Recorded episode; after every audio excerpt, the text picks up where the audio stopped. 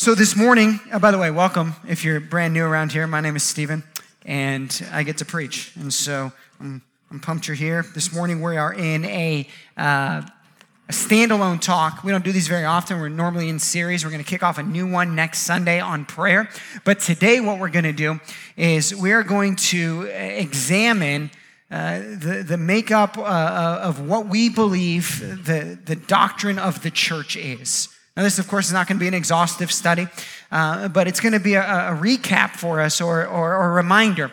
Often we would see Paul do this in his letters. You can read through his letters, and there will be these moments where he'll say, Hey, I'm writing this to you so that you know how the church is supposed to operate. So you know how you're supposed to set it up. So you, you know what the, what, what the guidelines are. And we see this all throughout Paul's letters. And so, you know, if Paul can take entire letters or chapters of the Bible to do it, it's probably good for us to pause every once in a while and just remind ourselves what is the nature of the church. I would imagine that, that a lot of you like showing up to church on Sunday. That's why you keep coming, and that's good. I, I want you to enjoy it. Uh, I've said often, I've joked, like I, I was like 16 before I knew you were allowed to enjoy church. Like the thought just had never crossed my mind. And then I found myself in a church context and I was like, this is fine. Like I look forward to this. And I hope you do too. But today I want you to more than just like showing up to redemption. I want you to believe in it. I want you to believe in, in, in, in what we um, are about and what we believe God has called us to be as a church in our city. And our church is uh, the result of prayerful and careful values that have guided us over the years.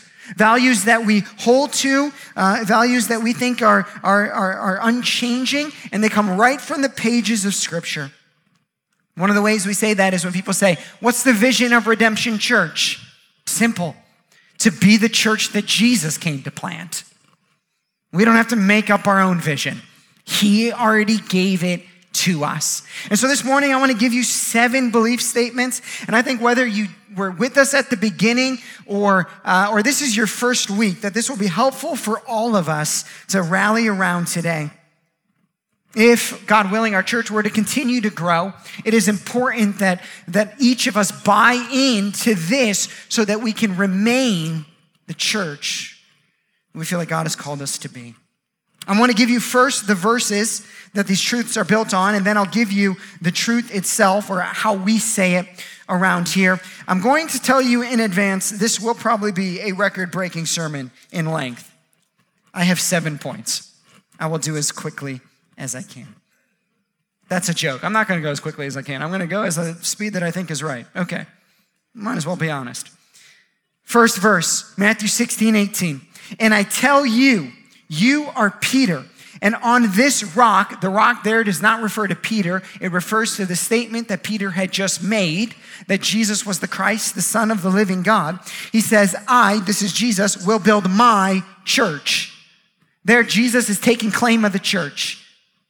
He's saying he will build it, that it will be built around him. And the gates of hell shall not prevail against it. He's making a promise on the church that his church will not, hell will not stand up against it. That's our first passage for today. Let me give you the next passage found in 1 Timothy. You may have to be a little patient with me as I flip back and forth through the scriptures this morning. 1 Timothy 3 14 through 15. I hope to come to you soon but I am writing these things to you so that if I delay, you may know how one ought to behave in the household of God. It's God's house, and there's apparently a way to behave, which is the church of the living God, a pillar and buttress of the truth. Those are architectural terms on what the church is. There he's telling us it is a pillar and a buttress of the truth. I'll get to that more in a moment. This is our statement as a church. We believe that this is God's church. This is statement number one that we build on how we do things around here. We believe that this is God's church. By default, that means then that it's not my church, that it's not the elders' church, that it's not the members' church, that it's not the attenders who have been around or give the most or do the most church. It's God's church. And this is more than a statement. It's a foundation which we believe is biblical on how we build and what we do around here. Within this, then, are implications. First, on what can and cannot change. Let me start off with what can change. This is God's church, but uh, we are then, uh, as all of us, stewards then of God's vision for His church. There is spiritual freedom then to contextualize or modernize in certain ways. So let me tell you what can change the instruments we play, the drums. Some of you grew up in a church culture, drums equaled sin, right? Those, that can change. What else can change is, is, is, is a building or the layout of a building. And perhaps you grew up in a church culture where somebody did something to the building and people got real angry. People laughed. I can't believe you would do that to the building. Buildings can change. Ministry structure can change. The flow of service can change. These are things that can change. Here's what can't change the truth of God's word, a pillar and a buttress of the truth, always holding on to it. That can't change. The message of the gospel cannot change.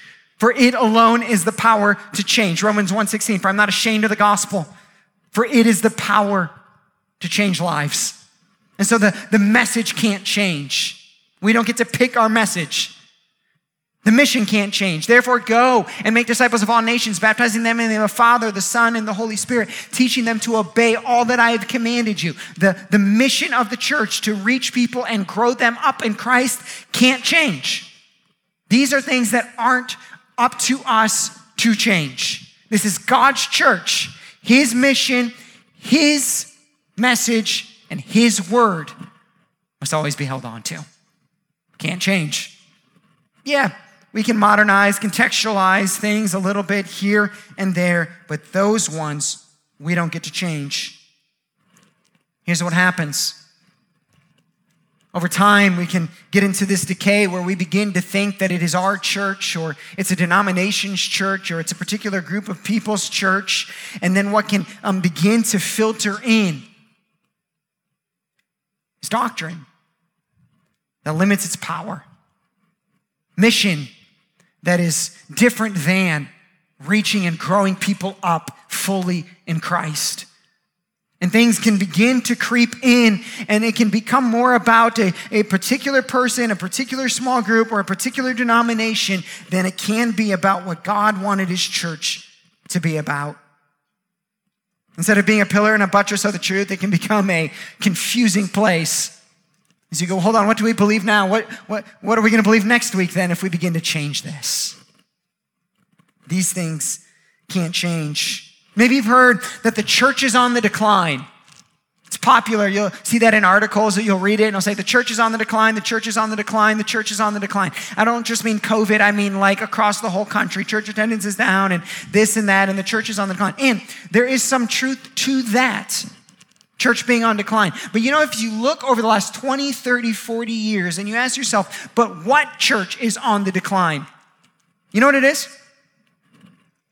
It's the churches, the denominations that have exchanged the truth of God for lies, that have abandoned the truth of the gospel, that have walked away from scripture, that have abandoned good doctrine. And by and large, you know what the trajectory of those churches and denominations are over the last 30 to 40 years? You know why? Because there is no promise of God that they will maintain. They have failed to be his church because they have allowed key doctrine and they have allowed his message and his truth to be changed. So it's no longer his church. But if you're a church, if you're God's church, then you get to hold on to a promise. You know what that promise is? That the gates of hell, the gates of bad doctrine, the gates of um, uh, uh, abandoning what is true and giving into culture, which is just the gates of hell in a different form, will not prevail against this church. His church will keep going. This is his church. We just get to steward it. We get to steward it under some, some principles that we don't get to change. And so we start with this one. Another element of this is in how you even practically set up the structure of a church. And so let me just tell you what we believe is biblical. In the scriptures, we see um, pastors showing up, or Paul instructing pastors of particular congregations. We see this with Titus, we see this with Timothy, we see this with James, and then him instructing them appoint elders. That the church was never meant to be a one person game. I was having a conversation with somebody the other day, and we were talking about like church structure, and they were like, So you use the term elders? I was like, yeah. It's like, what term do you use? And they're like, executive team. And I was like, oh, we're trying to build a church.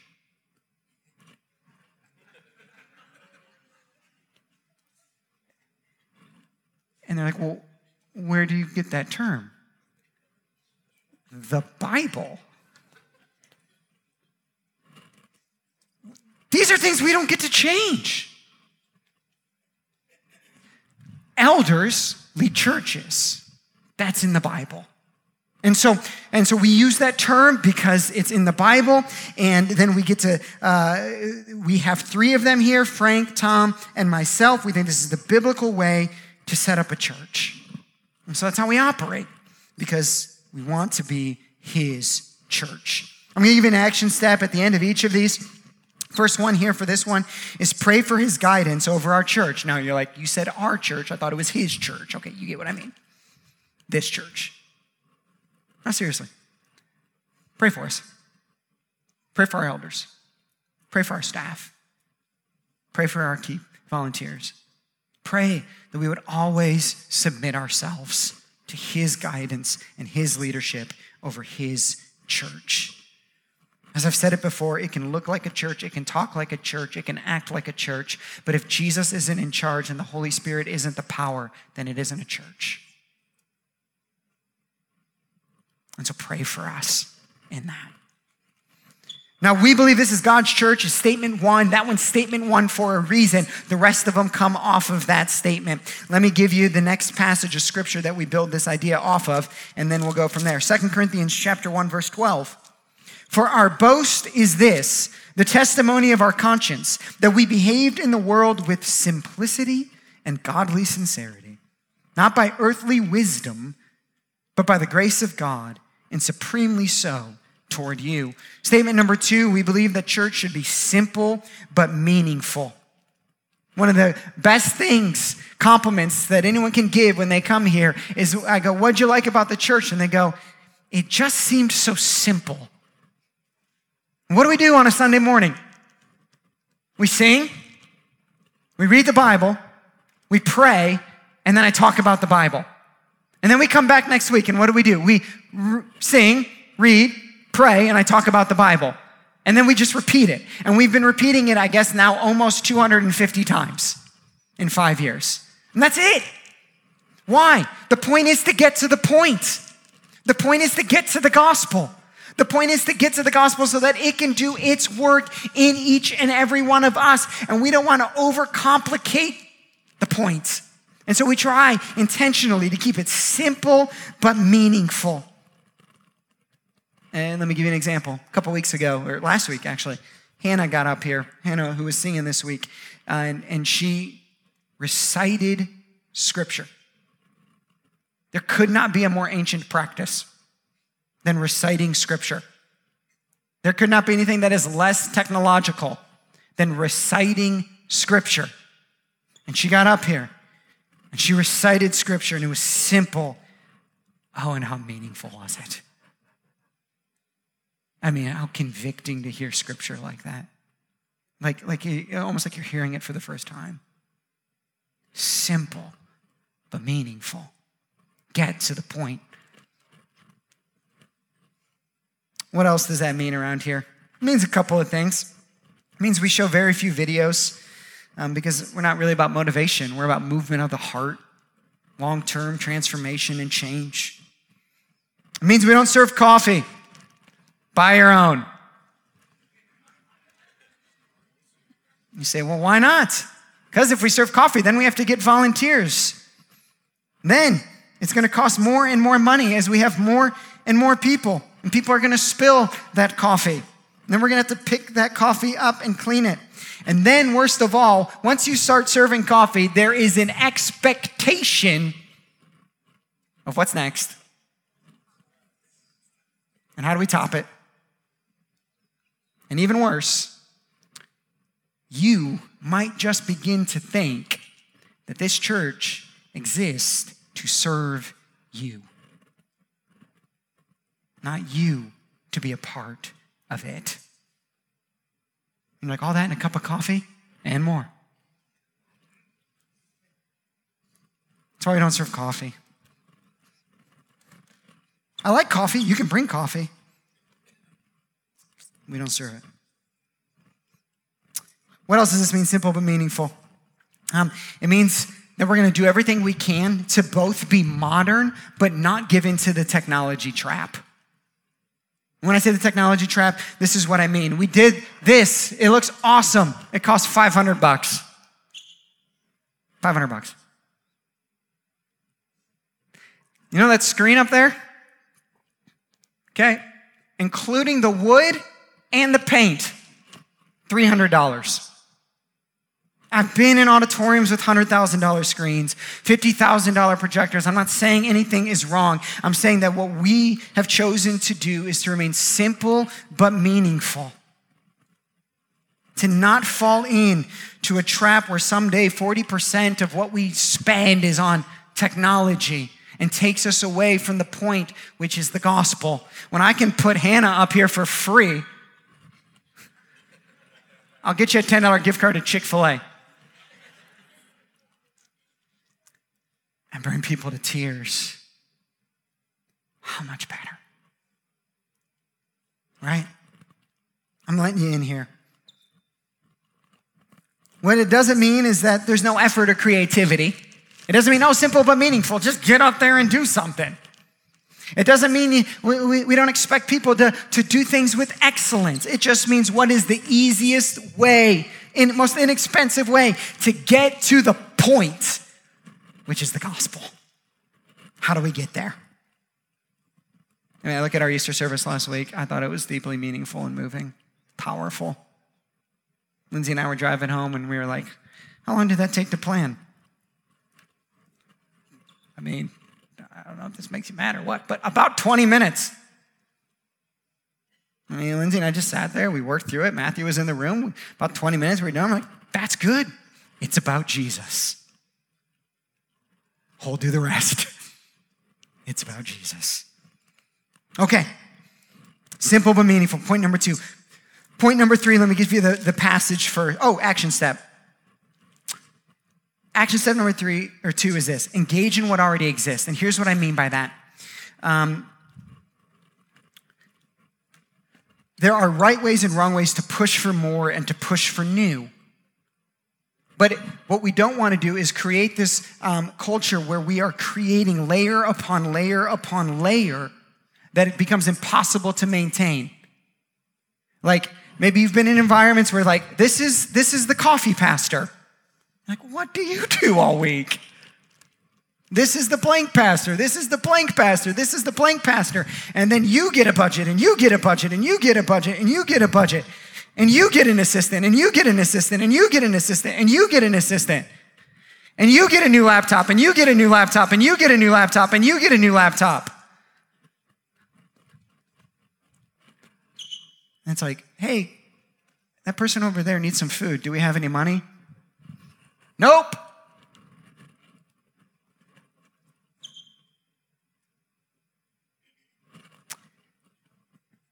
If we all get on the same page on this, though, and we just look and we say, hey, we preach the Bible on Sunday, we write a daily devotional on it during the week, and we tell you to get around and talk about the Bible and the scriptures.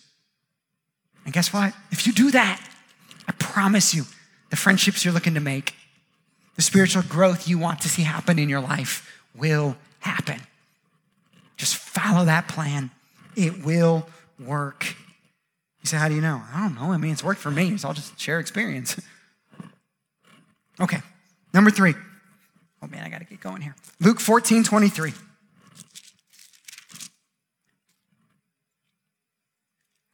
And the master said to the servant, Go out to the highways and hedges and compel people to come in, that my house may be filled.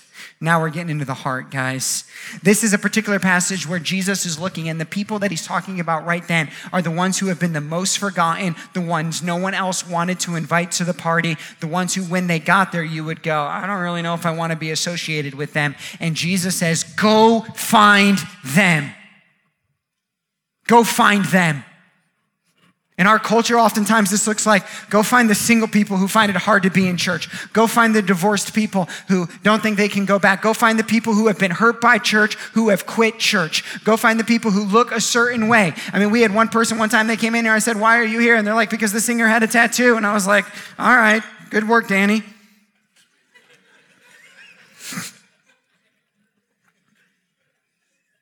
Go find them, Jesus says, and compel them to come in. Go get them. Because you begin to become a church when you're sitting next to people, when you're serving with people, when you're giving to help people that outside the context of the church you would never talk to and you would never befriend. And that's how you know you're becoming a church. That's how you know you're becoming a church. Because you look and you go, I don't have anything in common with that person, but you go, but we got Jesus.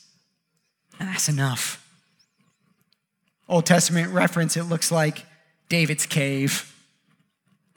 Modern reference, it looks like the island of misfit toys.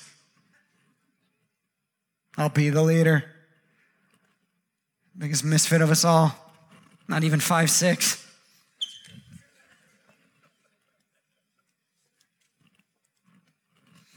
How do we do this? We have to watch over spiritualized language that would make somebody who didn't grow up in church really confused. We got to connect with somebody new each and every week. We have to refuse and repent of arrogance at every level. And just remain humble, and when we're not, repent of it. There is no place for pride in his church. Nowhere means we can't show partiality. James particularly warns us of being partial to the wealthy or the rich. And he says, What horrible motives you must have if you treat the rich better than everyone else. In other words, what he's saying is, you probably ain't a church anymore. If you elevate the rich, you treat them better. It means we have to shut down and refuse gossip every time we get a chance to.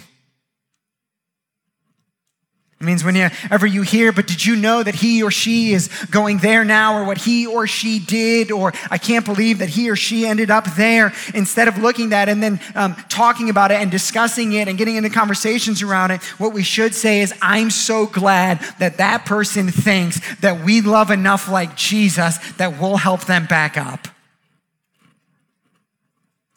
That's got to be the church. It's got to be the church. You know what? This might cost you at some point because somebody might say to you, Well, I heard so and so was going to that church, so I would never go. And you, you should respond with, I hope you don't. Because I want you to ruin it. this is the church. This is the church. Can you imagine the 12 disciples walking through and the religious leaders being like, Really? That dude? Do you know what that guy did? Do you know what that, do you know what that, do, that girl? And Jesus is like, yep, it's my team.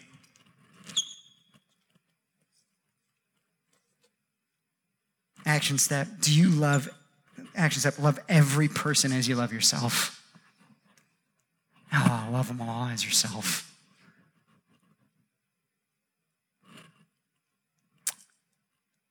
Number four. Let me give you the verse.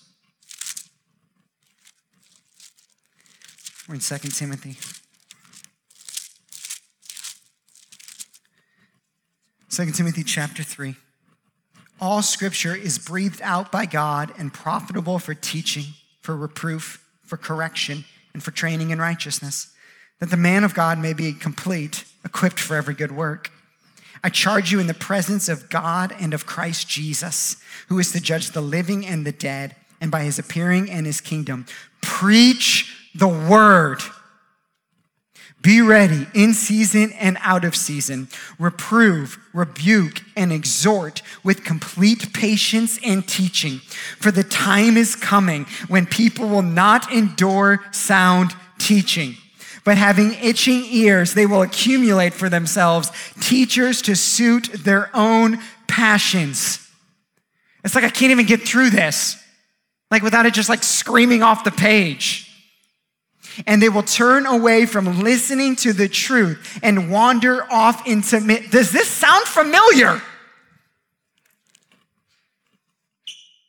Like, is this not being fulfilled right now? And Paul says, here's the antidote preach the word of God. Not, don't preach culture, don't preach politics, don't preach philosophy, don't preach personality tests, don't preach anything else but the Word of God. It's what people need, and only the truth will set you free. And this is it. Paul says, hey guys, there's gonna be a time. There's gonna be a time when, when people hear the word of God preached, what they're gonna do is, yeah, I'm just gonna go over here. And they're gonna, they're gonna fall into endless myths they're going to fall into myths that say, oh, that was a sin back then, but not anymore. They're going to fall into myths that say, oh, no, the Bible's outdated now. We don't have to follow it anymore. They're going to fall into myths like, oh, hell's not actually real. People are going to fall into myths. And they're going to, instead of, of, of submitting to Scripture, are going to go, I'll go somewhere else where it's a little friendlier. Friendly for now. not eternity. It, Scripture, is the standard of truth. It is our authority on life and the church. It is what differentiates us from the world. It is what tells us what is right and wrong. And it must be the basis for sermons, ministry, counseling, discipleship, and community. Got a problem in your marriage? Let's go. Want to figure out how to parent? Let's go. Want to figure out how to handle your money? Let's go. Want to figure out how to get over your worry? Let's go. It's in here. And this is where we have to get our truth on how these things are changed. Anything else? We're falling into the myths. We've surrendered the truth of God for a lie. So, I mean, how crazy is it that I have to say this? Statement four we believe the Bible. We just believe it. I believe it as much now as I did when I was five. I want to believe it as much when I'm older as I do now. Action step number four affirm the truth of Scripture, or said another way, hold the line with us, please. Hold the line with us, please, on Scripture, on just believing it, on just holding to it, on not making excuses for it. Just believe the Bible with us. And let it do all of the things that Paul said it ought to do rebuke and correct and train and release and all of these things that Scripture can do. And here's my job in it every Sunday till I die you guys get rid of me. Maybe I retire. I'll just preach the word for you. That's my job in this, just to preach the word. And then for it to do to me and to you what it's supposed to do to change us. So, number four, we believe the Bible. Go figure. Next one, Ephesians chapter 4, verse 11 through 16. By the way, I'm just going to say this. I get more fired up about somebody told me this once. They're like, you get more fired up about talking about the church than you do about anything else. And they're like, why is that? Why is that?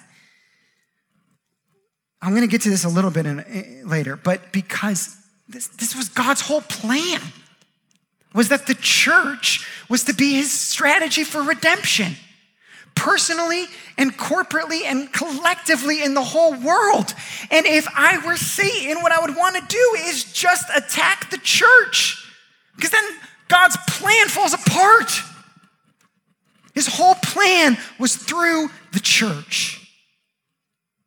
Number five, Ephesians chapter 4, verse 11.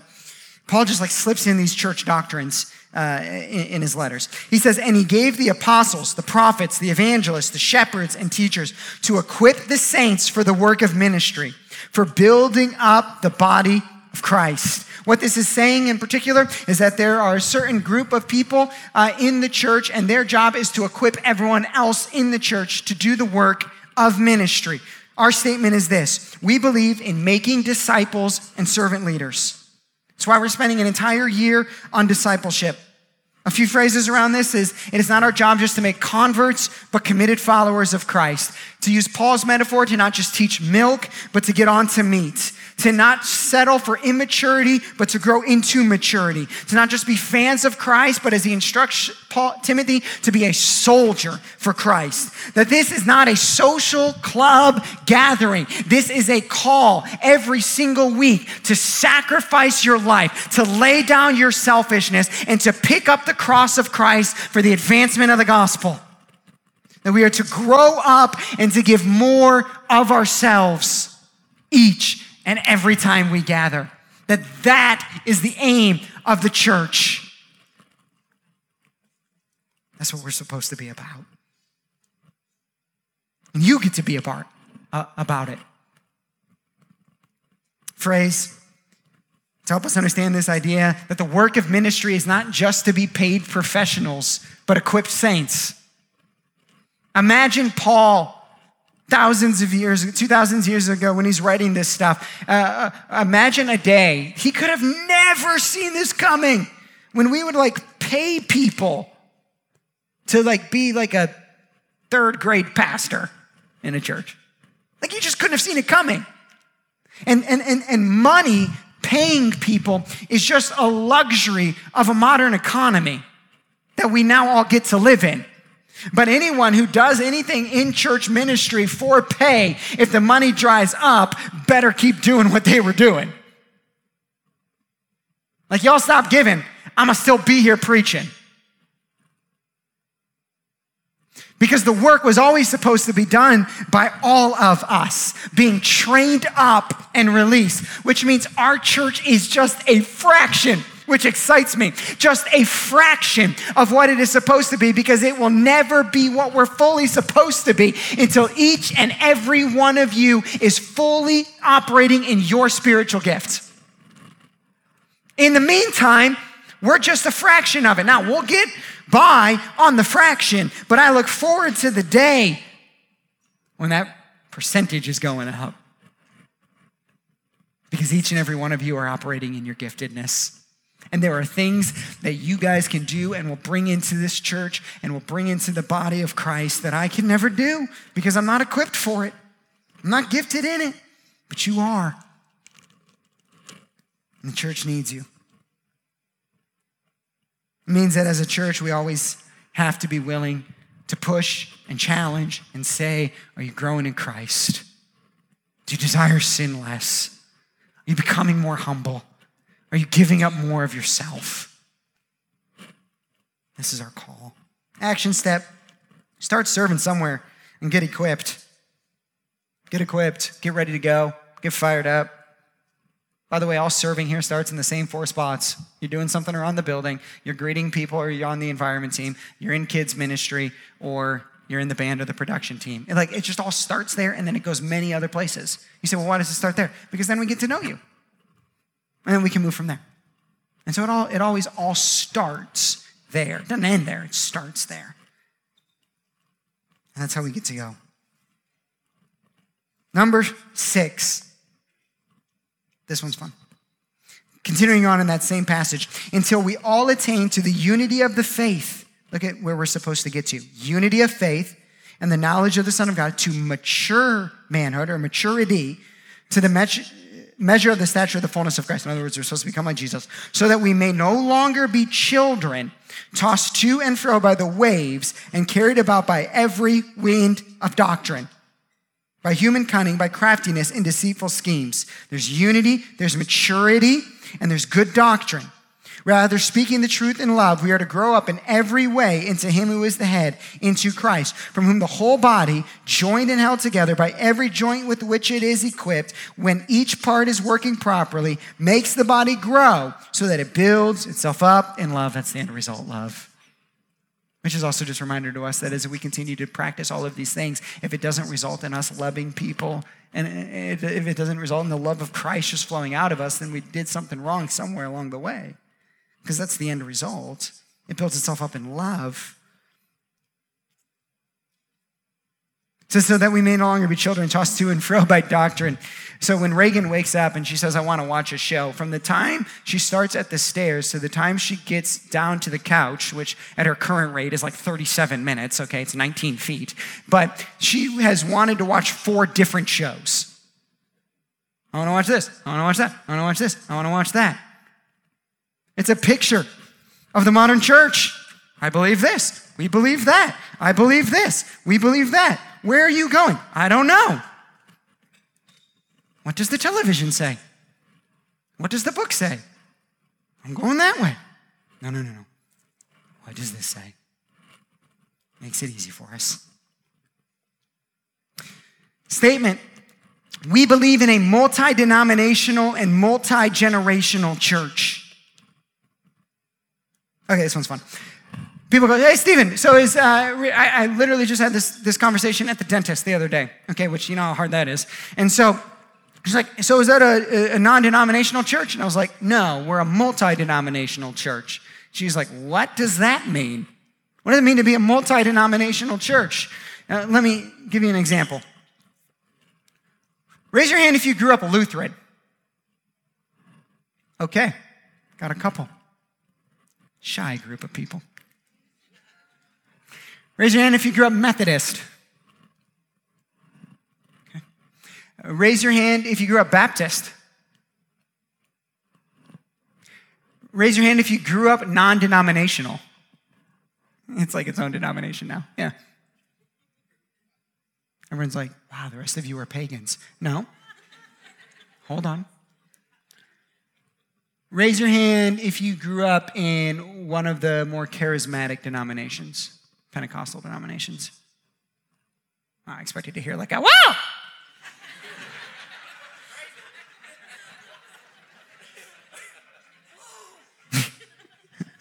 yes, Lord. Um, okay, raise your hand if you grew up Catholic.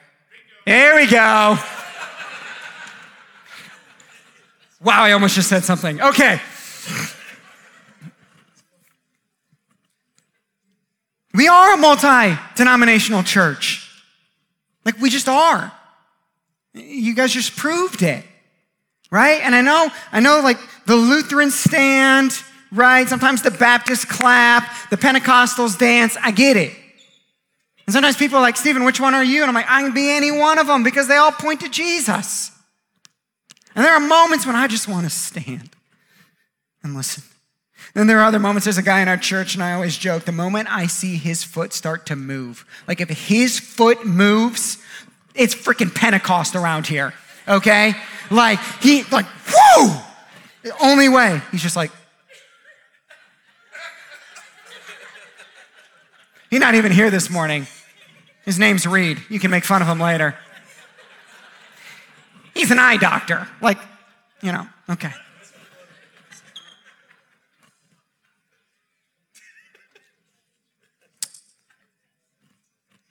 Here's, here's what it doesn't mean it doesn't mean we don't know what we believe, it doesn't mean we don't have values. It doesn't mean that we will be tossed to and fro by the winds of doctrine. No, it means the complete opposite. It means that we have chosen to unify around core doctrine.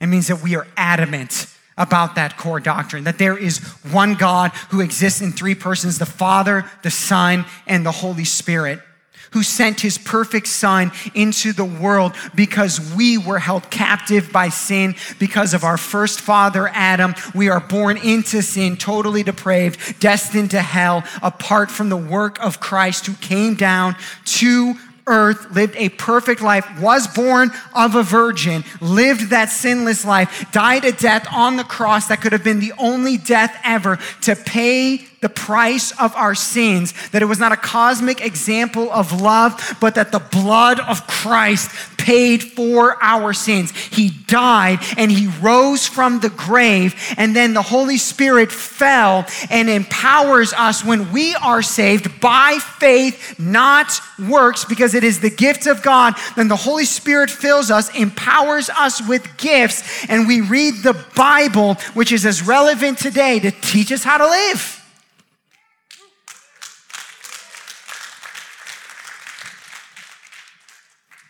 And so that's what we, oh, and he's coming back on a white horse.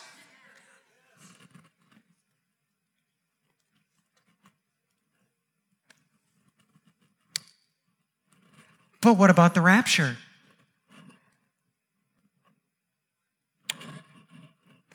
It's going to happen. I just lost like 15% of people. Well, what about? But what about? But what about? But what about? Yeah, we can talk about them. Let's grab some coffee. We don't have to divide over them. You know why all those hands went up? You know why? Because somewhere along the way, somebody thought this is worth dividing over. That's why the hands are up. That, that's why denominations exist. Breakdowns of something bigger, right? They, and we're just choosing to unify around core doctrine. They're on our website if you want to read them. Uh, and we won't negotiate. Not on those. Not on those. This also means that we're multi denominational in practice. And what this takes is maturity. It takes a lot of maturity because multi denominational in practice means that we're constantly surrendering rights. You may have grown up in a, in a church where you took communion every week, and we don't. And I get that. And on the weeks that we don't, when you still stay engaged, you're surrendering a right. And I appreciate that. You might have grown up in a worship environment that was more charismatic or that utilized more of the gifts on Sunday morning. And here, though I always say we are quasi Pentecostal on Sunday morning, we don't always exercise those gifts. And you're surrendering your rights, and that's maturity. You might have grown up in ways or different areas where you, you, you, did baptism a little bit different, or you did this a little different, or you did that a little different. And what's the point? The point is that we surrender rights for the sake of the unbeliever and for the sake of unity in the church. And we surrender them. And we say, I am not going to elevate this, whatever it is, over the unbeliever. I'm not going to elevate this over the unity of the body. I'm going to surrender it in practice to preserve unity. Why? Because we can get a lot more done together than we can apart. You want to know why the Mormons are so powerful? Because they haven't.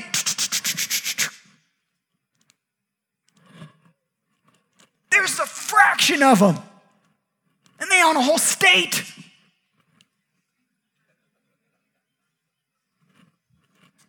There's power in unity. There can be power in our unity.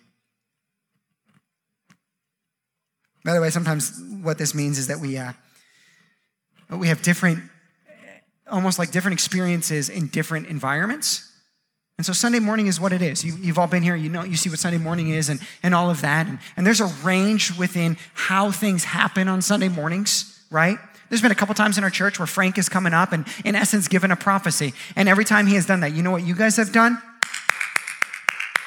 All of you. Why? Because it was in the moment, it was in the Holy Spirit. Awesome. But for the most part, you guys know what Sunday morning looks like and feels like. Sunday night, we got a worship experience on May 16th, Sunday night. These are some of my favorite nights of the year. And I always joke That's when the Pentecostals come out to play.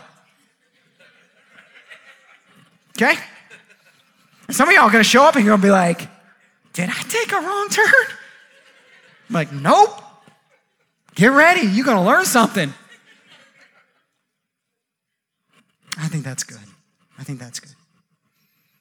It also means we're multi generational. And in an era and culture that is so confused about generations, what a time for us as the church to be multi generational and to honor that, to honor every age and stage of life, and to reflect it in our church. We do that in our elder team.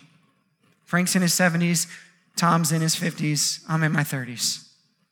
We do that on our staff. We have five paid staff members that represent four different decades. We did that in our band this morning. Hannah's 16, Lindsay's somewhere older.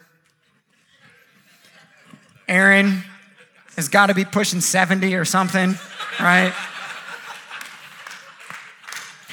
I mean, you know, like every like 30 seconds he's got to go like this, right? So he's just figured his back hurts. I don't even know if he's here. He might have left. That's great.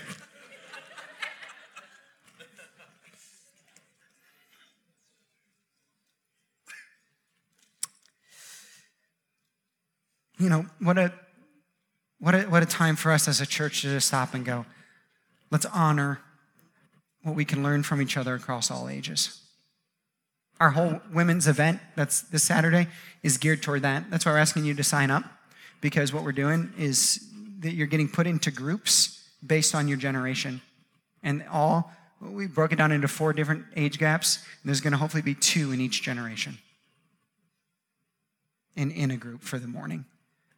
Because we think this is biblical and we think this is important. And so I hope you come, ladies. I won't be there, but have fun.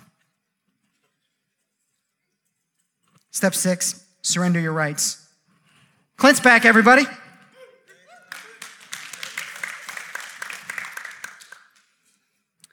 Number seven, the verse is, I wrote it down wrong on the screen. So the verse is the one that says, You have been faithful with a little, now you'll be put over much. And number seven is this we believe in financial integrity as a church. We want to leverage every penny to the full impact of the gospel. And so, what that means is three things. First, generosity like we would encourage anyone in our church to do. The first money that comes in, we give out. And so uh, for us, we call that the family fund. And the family fund is 10% of everything that comes in. We literally put it in a separate bank account. And the reason we do that is because we believe firmly that the first priority of the church financially is to take care of the needs of the people within it. We do not pay our mortgage first. We do not pay our salaries first. We do not pay for coffee first. We take care of people's needs. And for five years, when people have asked and had a legitimate need, every single time we have said yes. And we always will. Because the church's top priority is to take care of the needs within it. We use that fund then to bless people. We use that fund to remember the poor in our city. We use that fund to advance the gospel in our community. And so you need to know every time you give here, the first 10% is being set aside for those purposes. Is there something wrong with your piano? Oh, yeah, you can start. Yeah. I, I was thinking everyone was looking at you, wondering what was going on, so I thought I'd bring it up. That's pretty. He's good at this. He really is. Secondly, what this means is efficiency. It means that um, the way we spend money around here is asking ourselves are we leveraging every penny for the gospel? Every penny. Every hire, every expense. That's why the stage costs $500 to redo. This summer, we're going to spend $150,000 upgrading the exterior of our building paint, parking lot, and roof. It's going to look like an entirely new place. And here's how much money we need from you to do it zero. We don't need a penny, okay? Because the game we're playing is not running back to you guys every time and saying, hey, we did all of this and the assistant and the computer and the this. And so now to take care of basic function, we need you to cough up a little bit. No, we'll manage what you give us well. And then as you give us more, we'll do more. And in the meantime, we're not going to pressure. We're not going to fight you. We're just going to keep doing with what we have. And God's taking care of us. Get this. In March of 2021, more people gave money to this church than attended our church in February of 20. Isn't that mind blowing? That blew my mind. I sent it to Tom and he just laughed and sent me a laugh emoji. Like, that's amazing. Third, transparency. So every year you get to know and you need to know how much we brought in, where we spent it, and what we did with the savings. Because it's not our money. It's not mine. There's no profit share at the end. It's not my money, it's His. So why wouldn't I let you see it? I ain't got nothing to hide. It's not ours. So we believe in financial integrity, the action step. just give like crazy through a consistent giving pattern as the Holy Spirit would lead you. Just keep on giving. Why is this important? Why is this important? I alluded to it earlier, but let me tell you. Because I think there are people that are looking for a church. A church. Not a club, not somewhere they're going to be abandoned if they messed up. Not something they can, uh, uh, not, not something where they're going to come and they're, and they're going to, to just hear like thoughts or ideas, but a place where, where uh, this is going to be taught so that their hearts can be changed and challenged. And the church is God's strategy for redemption. The church is the keeper of the truth of the gospel. The church is the family for believers. The church is essential for discipline and growth and maturity. The church is the home to the forgotten and the down and out. The church is the champion of justice and alleviating the plight of the poor. And the church is charged with the advancement of the gospel to the world. And his church, the gates of hell will not prevail against it. And so if we keep it his church, not ours, then we get to fall under his leadership and watch what he wants to do. And I've done a lot of things in life, but I'm telling you, there is nothing better than watching God move through his church. And I want you to believe in what we're doing. I want you to dive in because I think there's a lot of people looking for a church. And I think we can do this together.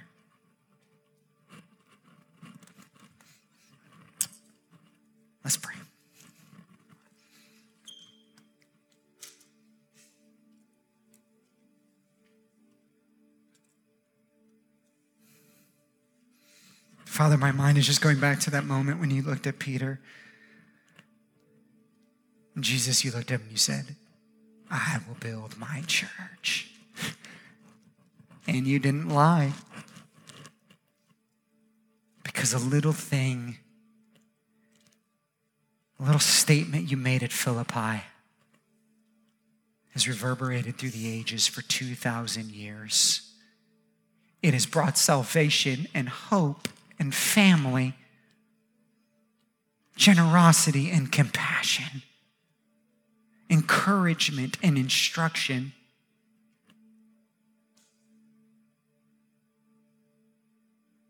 And though the enemy and culture would stand against your church, we stand on the promise that nothing will prevail against your church.